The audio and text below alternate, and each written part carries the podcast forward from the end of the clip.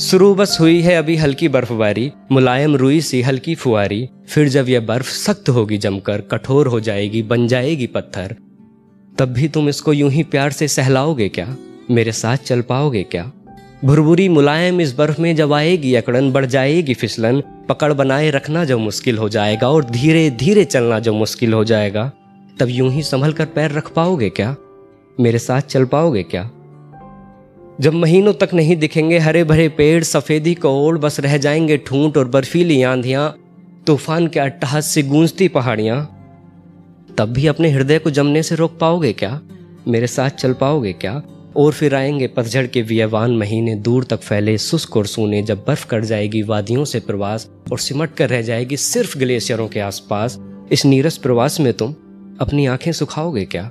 मेरे साथ चल पाओगेगा अगर हाँ तो तुम आओगे क्या? अगर हाँ तो तुम आओगे क्या बसंत का एहसास बनकर?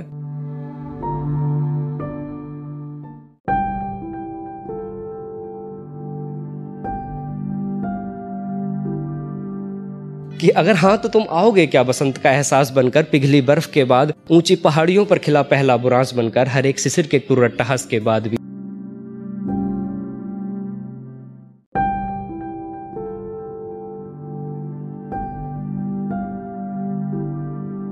साठवें ग्रीष्म के शुष्क प्रवास के बाद भी इकसठवें हेमंत की पहली बर्फबारी को देखने फिसलन भरी बर्फ़ पर पहला कदम रखने और फिसलकर गिर चुकने के कई दौर बाद।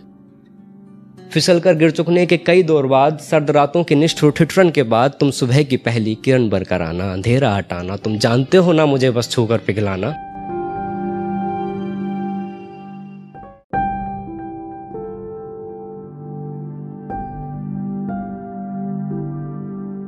बस ठहर मत जाना, कुछ प्रयास बाद, कुछ कोशिशों ही बाद, बस ठहर मत जाना, कुछ प्रयास बाद, कुछ कोशिशों बाद, कर रहा इंतज़ार जमकर बर्फ़ हुआ पानी, खत्म हुई कहानी। Thank you